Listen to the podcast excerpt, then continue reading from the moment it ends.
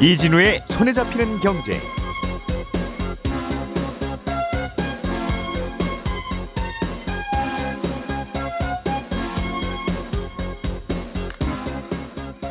안녕하십니까 이진우입니다. 정부가 청년들, 청년들에게 한시적으로 월세를 지원하기로 했습니다. 다만 누구에게나 다 주는 건 아니고 지원 기준이 꽤 까다로운데요.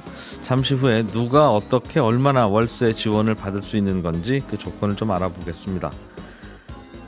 러시아가 우크라이나를 침공한 이후에 미국과 유럽 등이 러시아의 경제 제재를 강하게 하고 있는데 예상과는 달리 러시아 경제가 꽤 탄탄합니다. 1분기 경상수지 흑자가 사상 최고치를 기록했고 한때 또 사상 최저치 수준까지 떨어졌던 루블화 가치는 거의 전쟁 이전 수준으로 회복했습니다. 서방의 제재가 기대만큼 효과를 발휘하지 못하고 있다는 방증으로 해석되기도 하는데요. 러시아 경제가 이렇게 굳건한 이유가 뭔지 좀 짚어보겠습니다. 정부가 은행의 가계 대출을 강하게 통제하는 동안에 P2P 대출 규모가 예전보다 꽤 많이 늘었다는 소식도 함께 들어보고 어떤 의미인지도 좀 생각해 보죠.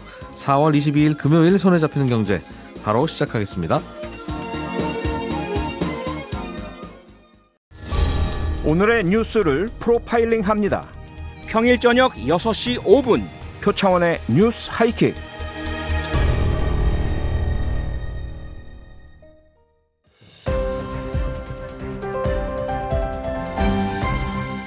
이진우의 손에 잡히는 경제.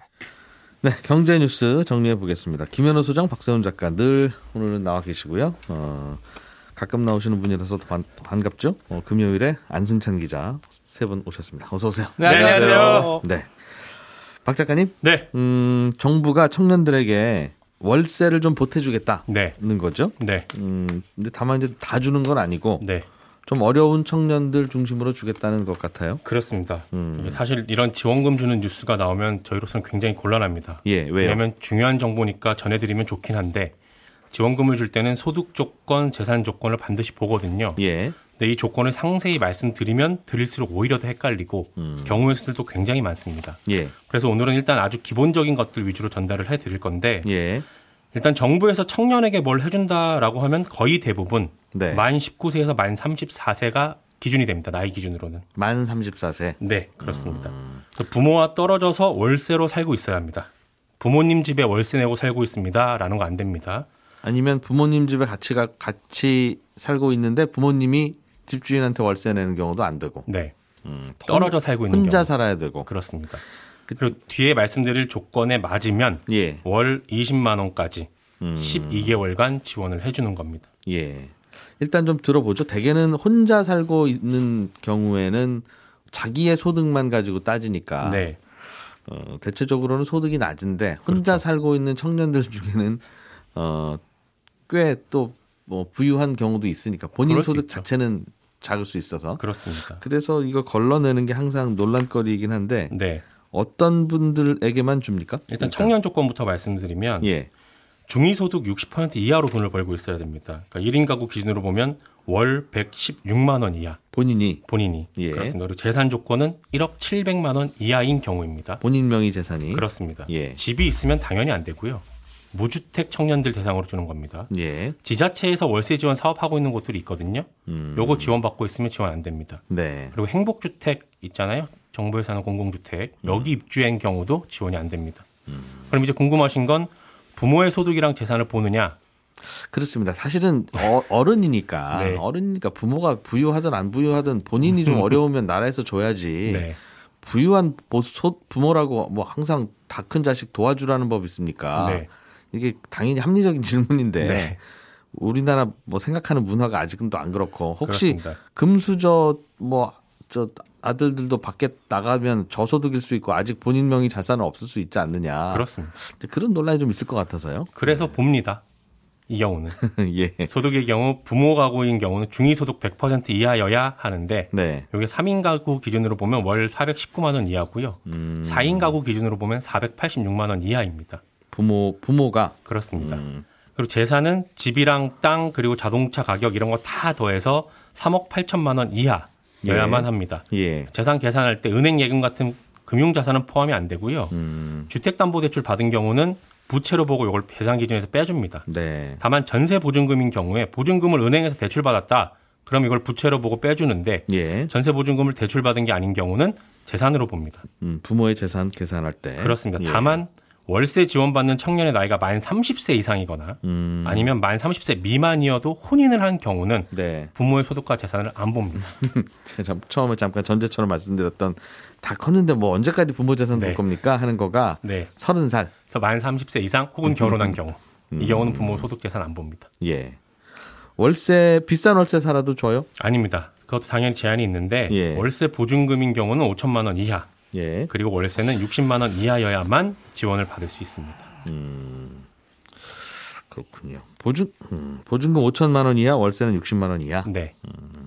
근데 월세를 좀 많이 내는데 이게 네. 목돈이 없어서 월세를 많이 내고 보증금을 많이 못 넣는 바람에 그런 거다. 그럴 수 있습니다. 예를 들면 뭐 천에 70 네. 이거는 5천에 60보다도 싼 집이잖아요. 네.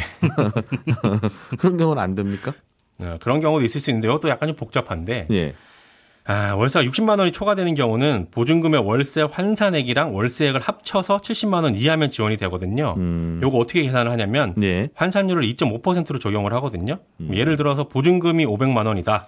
그리고 월세가 65만 원이다. 예. 그러면 500만 원에다가 2.5%를 곱하고 음. 그걸 12로 나누면 이게 환산액이거든요. 예. 그럼 대략 한 1만 원 정도 나옵니다. 음. 그럼 환산액 1만 원이다가 월세 65만 원 더하면 66만 원 되잖아요.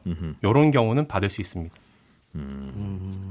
알겠습니다. 아무튼 복잡한 공식이 있다. 네, 복잡합니다. 신청은 언제부터 하면 됩니까? 올해 8월부터 내년 8월까지 하는 겁니다. 예, 이건 1년 정부가 동안? 네, 예. 계속 하는 사업이 아니라요. 1년만 한시적으로 지원을 하는 거거든요. 왜 그렇죠? 그 작년에 예. 작년에 요걸 지원하게 된 이유가 작년에 코로나 때문에 예. 청년들이 이제 아르바이트도 잘 못하게 되고 음, 경제적으로 어려워지니까 있죠. 월세라도 예. 좀 지원을 해주자 라면서 작년 8월에 논의가 시작이 됐는데 네. 근데 논의 시작되고 나서 이제 한 1년 정도 법안 만들고 뭐 이렇게 시스템 만들고 그렇게 하느라고 이제 8월부터 시작을 하게 된 거였고 작년 8월에 해주자고 시작해서 이제 시작하는 거예요? 그것도 좀 빨리 좀 된 거랍니다. 이게 1년 1년 걸린 게 좀 빨리 된 케이스라고 하더라고요. 이제 국토부랑 통화를 해 보니까. 갑자기 뭔가 문제가 생기고 질병이 생겨서 네. 이분들은 그- 좀 어렵겠네. 네. 도와줍시다. 네. 좋습니다. 네, 그 후에 1년이 지나야 드디어 지급이 된다고요? 그렇습니다. 그렇게 되는 이유 중에 하나가 또 뭐가 있냐면 예. 중복 지원이 되면 안 되잖아요. 아까 말씀드렸듯이 지자체에서 해주는 예산이랑 중복 지원이 되면 안 되는 것도 있고 예. 부모의 재산이랑 소득도 봐야 되고 이런 거 보려면 통합 전상망 같은 게 하나 필요한데 이게 지금 일단 복지부에서 운영하고 있는 게 있긴 있거든요. 예. 그런데 그게 충분히 데이터가 완전하지가 않아서 새로 구축을 하고 있습니다. 그 구축하는 게 지금 6월 달이면 거의 완성이 됩니다. 완성이 되고 조금 돌려서 8월 달부터 시행을 하겠다는 겁니다. 그러다 보니까 좀 늦었고 뭐 앞으로도 계속 쓸 시스템이니까 네. 뭐 만- 없는 건 만들어야 되긴 하는데 말씀하신 취지가 원래 코로나 때문에 급해서 그런 거라면 네. 이번은 그냥 주, 주고 다음부터 좀 만들어서 합시다라고 할 수도 있었을 것 같은데 그렇군요. 알겠습니다. 8월에 예. 신청하면 조건 되는지 안 되는지 이거 좀 검증을 하는데 한 두 달 정도 걸리고요. 네. 검증 마치면 11월부터 지급을 하는데 이렇게 되면 신청한 달 월세부터 소급해서 지급을 해줍니다. 예. 그러니까 8월에 신청해서 11월에 처음 받는다. 예. 그러면 8월, 9월, 10월, 11월 이렇게 넉 달치 월세를 한 번에 받는 겁니다. 이런 소식 모르고 10월에 신청했으면 10월, 10월에 11월만 줘요? 그렇죠. 전세자금 대출을 대출을 받은 경우에 대출 이자는 안 주는 거죠. 그러니까 월세로 보증금 뭐 천에 삼십 이렇게 들어가 있는 청년이 네. 대출 좀 받아가지고 예. 5천짜리 전세 이렇게 들어갈 수도 있는 거잖아요. 네. 근데 뭐 보증금 있는 건 똑같은 거고 음. 월세 좀 아끼려고 은행을 이용해서 대출을 받아서 같은 집에 들어가 살 뿐인데 네. 이 경우에는 뭐 전세 보증금 대출 받은 이자 같은 거는 월세로 치고 그 조금 전에 박세훈 작가님이 환산하는 공식이 있다. 네. 보증금이 많아도 어 환산 500에 한 만 원 정도를 환산되는데 아, 아, 아, 보증금이 5천만 원이 넘어버리면 그건 아예 고려의 대상이 아니니까. 네, 네. 그건 지원이 안 될 것 같은데. 네. 그건 좀. 알아보겠습니다. 예. 네, 여기까지 들으시면 내가 혹은 뭐 내 자녀가 해당이 되는지 안 되는지 궁금하실 텐데 네. 요거 5월 2일에 예. 미리 알 수 있는 서비스가 시작이 됩니다. 대상 되는지 안 되는지. 네, 인터넷 포털 사이트에 마이홈이라고 치면 포털 나오니까 거기 들어가면 확인할 수 있습니다. 예.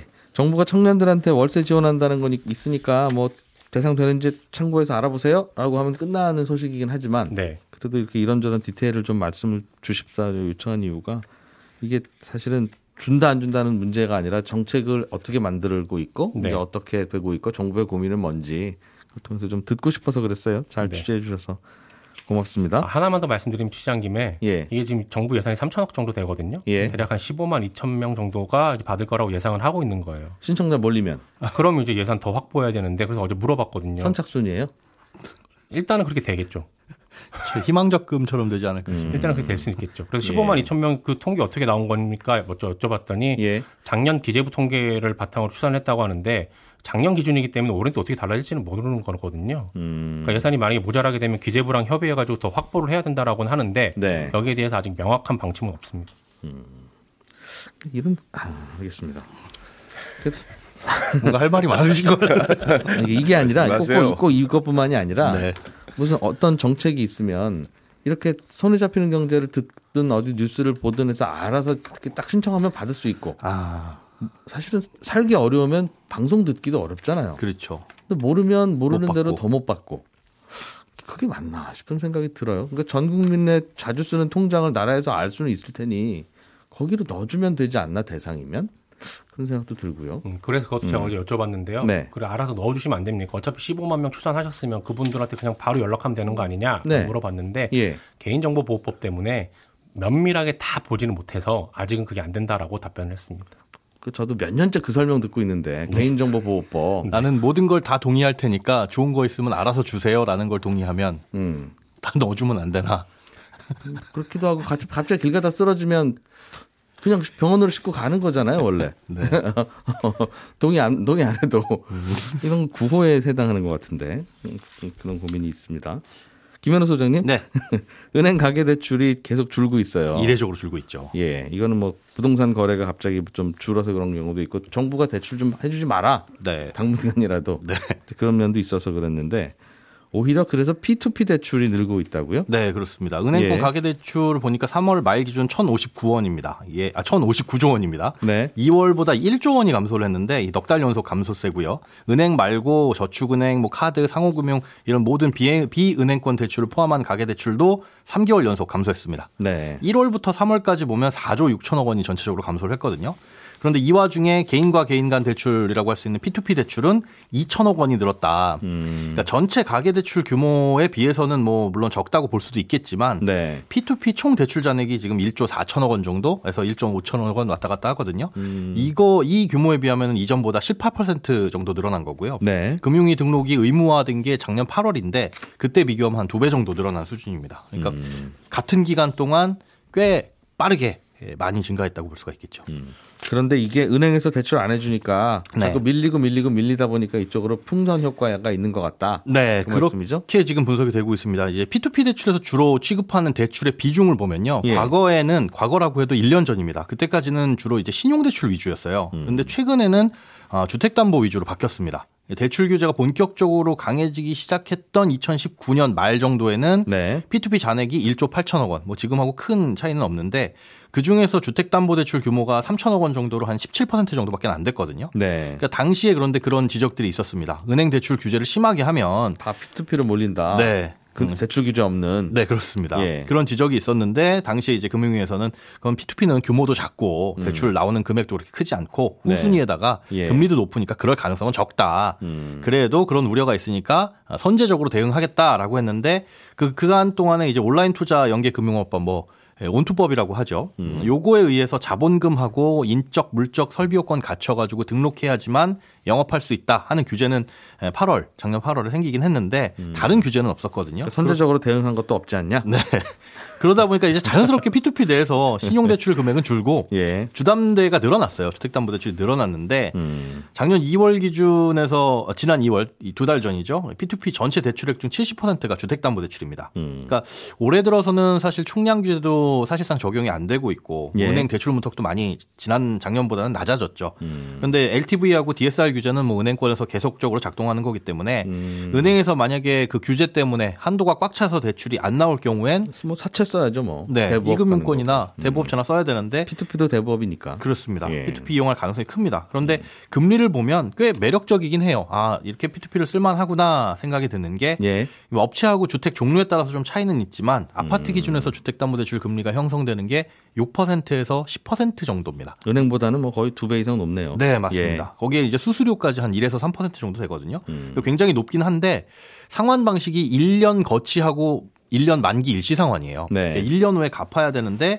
은행의 원리금 상환 대출 상품하고 비교를 해봤을 때는 음. 은행에서 30년 만기로 1억을 3.5%를 빌리면 한 달에 45만 원 정도를 상환해야 됩니다. 네. 원금과 이자 같이 갚아야 되니까. 음. 근데 P2P에서 1억을 빌리는데 금리가 두 배인 7%에 빌린다.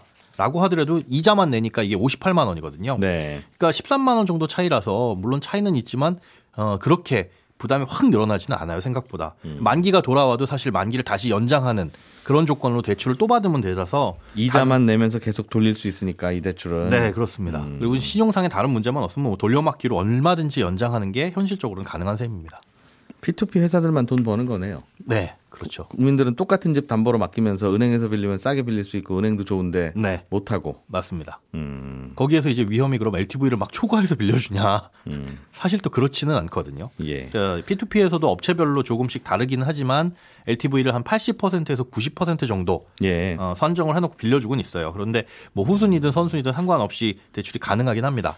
하지만 상품들을 보니까 LTV를 그렇게 한도까지 꽉 채워서 빌려주는 경우는 거의 없고요. 왜냐하면 이런 상품을 올려놔도 위험하니까 예, 투자자도. 투자자들이 모집이 안 됩니다. 예. 아, 그래서 최근 진행되는 대출, 대출 보면 통상 이제 6, 70% 수준에서 생활자금 정도로 한 5천만 원 정도 빌리는 경우 네. 최소 대출 금액을 이렇게 설정해 놓은 경우가 많아요. 집이 두 채 있는 분들을 보니까 대출이 아예 안 돼서 네. 한 5천만 원 정도 뭐 생활자금이 필요해도 그렇습니다. 안 되더군요. 예. 정, 말 그러기에는 이제 요긴한 곳이 여기 P2P죠. 수초한테도 빌려달라고 온 분이 있었어요. 안 된다고 하긴 했는데. 네. 뭐 연체 여부라든가 신용상의 이상만 없으면 사실은 다 빌려주는 거기 때문에 예. 아, 신용대출 같은 경우에는 뭐 자체 신용평가 모델을 갖고 있기는 한데 음. 아, 거의 담보대출 같은 경우에는 주택 그것만 봅니다. 예. 근데 요 신용대출에 대한 신용평가 모델도 뭐 검증은 안 돼 있는 상태라서 알겠습니다. 사실상 신뢰할 수 있나는 또 음. 지켜봐야 됩니다. 그래서 이제 은행들도 좀 대출 좀 많이 해주면 좋겠다. 그런 얘기죠? 어, 가계 대출이 늘든 말든. 어차피 대출 받을 거니까 이렇게. 아유 금요일인데 정신이 확 나네요.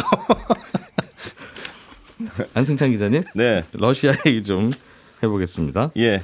러시아에 대한 서방 국가들의 제재가 가해지고 있는데 러시아가 1분기에 사상 최대 규모의 경상수지 흑자를 기록했다. 이렇게 발표를 했어요. 그렇습니다. 1분기에 나온 숫자가 580억 달러 흑자 이렇게 발표했는데 예. 이거 뭐 그냥 좋은 수준이 아니고 진짜 역대 최대 기록이거든요. 작년 1분기 경상수지 흑자가 러시아의 경우에 225억 달러니까 네. 두배 넘게 오른 거예요. 음. 좀 이례적이긴 하죠. 왜냐하면 뭐 말씀하셨다시피 러시아가 우크라이나 침공한 게 2월 24일이니까 네. 그 직후에 바로 그 서방 국가들의 경제 제재가 시작이 됐잖아요. 그러면 음. 1분기는 경제 제재 효과가 반영된 숫자라고 봐야 되는데 한 달치 정도는. 그렇죠. 1, 2, 3월 중에 3월에는 경제 제재가 있었으니까. 반영이 됐는데 예. 그, 그걸 감안해도 너무 잘 나왔다 성적표가. 음, 그래서 뭐 지금 러시아 루블화 가치도 지난달 초만 해도 1달러당 120 루블을 넘었는데 지금은 80 루블 정도니까 네. 우크라이나 침공 이전 수준으로 돌아왔거든요. 그래서 음. 뭐 푸틴 대통령이 우리 뭐 이 정도야 이렇게 자신감을 내비칠 정도였는데 몇 가지 배경이 있습니다. 네. 러시아의 이제 핵심 수출품이 원유하고 가스인데 요걸 이제 막아야 사실은 러시아의 경제 제재가 효과적으로 이루어지는 건데 네. 여전히 원유 가스 수출이 생각보다는 잘 이루어지고 있거든요. 미국이 러시아 거 사지 말라고 그러지 않았어요? 미국은 지금 러시아 에너지 금지 조치가 내려졌죠.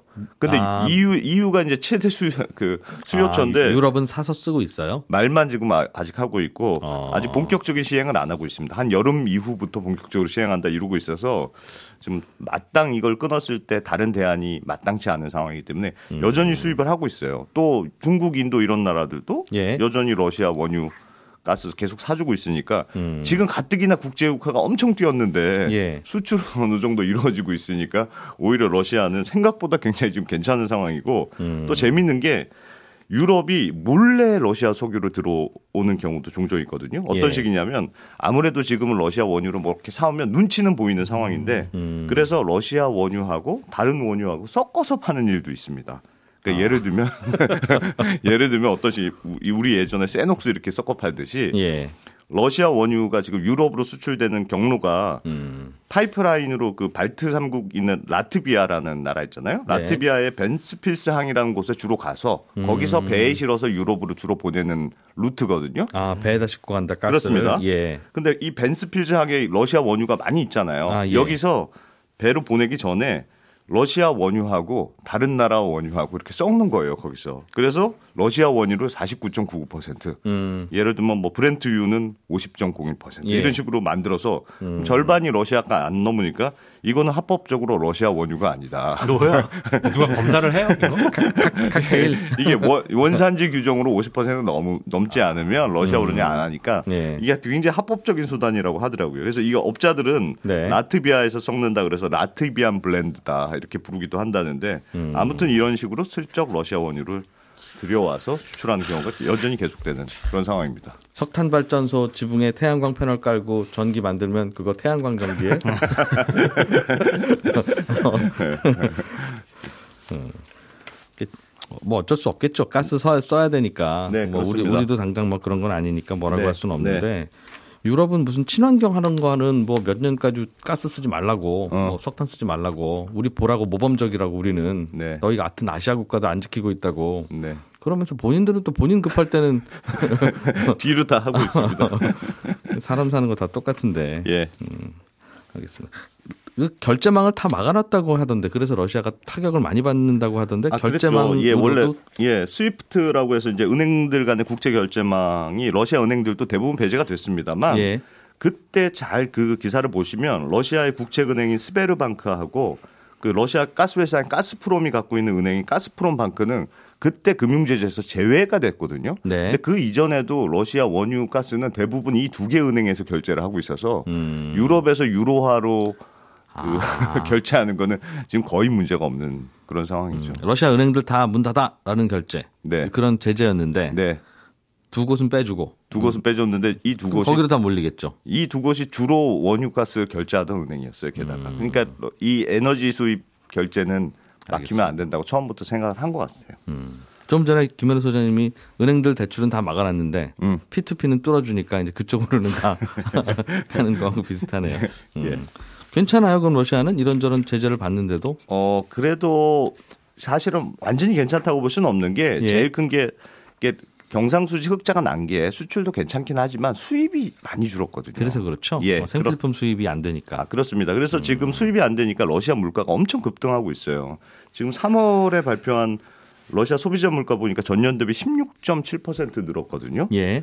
그, 그 전만 해도 한 뭐 8% 9% 정도였는데 16%이 굉장히 급등한 거고. 생각보다는 안, 안 놀랐네요. 그러니까 그- 우리, 우리도 7, 8%는 오르는데 완전히 수입이 마비된 러시아가 18% 올랐으면 네, 네. 뭐 음, 그래서 뭐 설탕 같은 경우가 제일 많이 올랐다는데 한 주에 한 30% 오르고 예. 뭐 그런다는데 뭐 이렇게 되면 러시아에서도 뭐 조금 특단의 대책이 있어야 되는 거 아니냐. 음. 음, 뭐가 못 들어오면 실물 경제에도 직접 타격을 미칠 수 있다 우려하는 분위기고 예. 유럽에서도 특히 독일 같은 경우가 그동안 가장 보수적이었는데 이런데도 음. 여름 정도까지는 원유 수입이라도 일단 절반 정- 정도까지 줄이겠다고 하고 있으니까 예. 시간이 지날수록 압박은 좀 늘어날 아, 것 같다. 아직은 괜찮은 것 같다. 예. 예, 저는 잠시 후 11시 5분에 이어지는 손에 잡히는 경제 플러스에서 다시 한번 인사드리겠습니다. 이진우였습니다.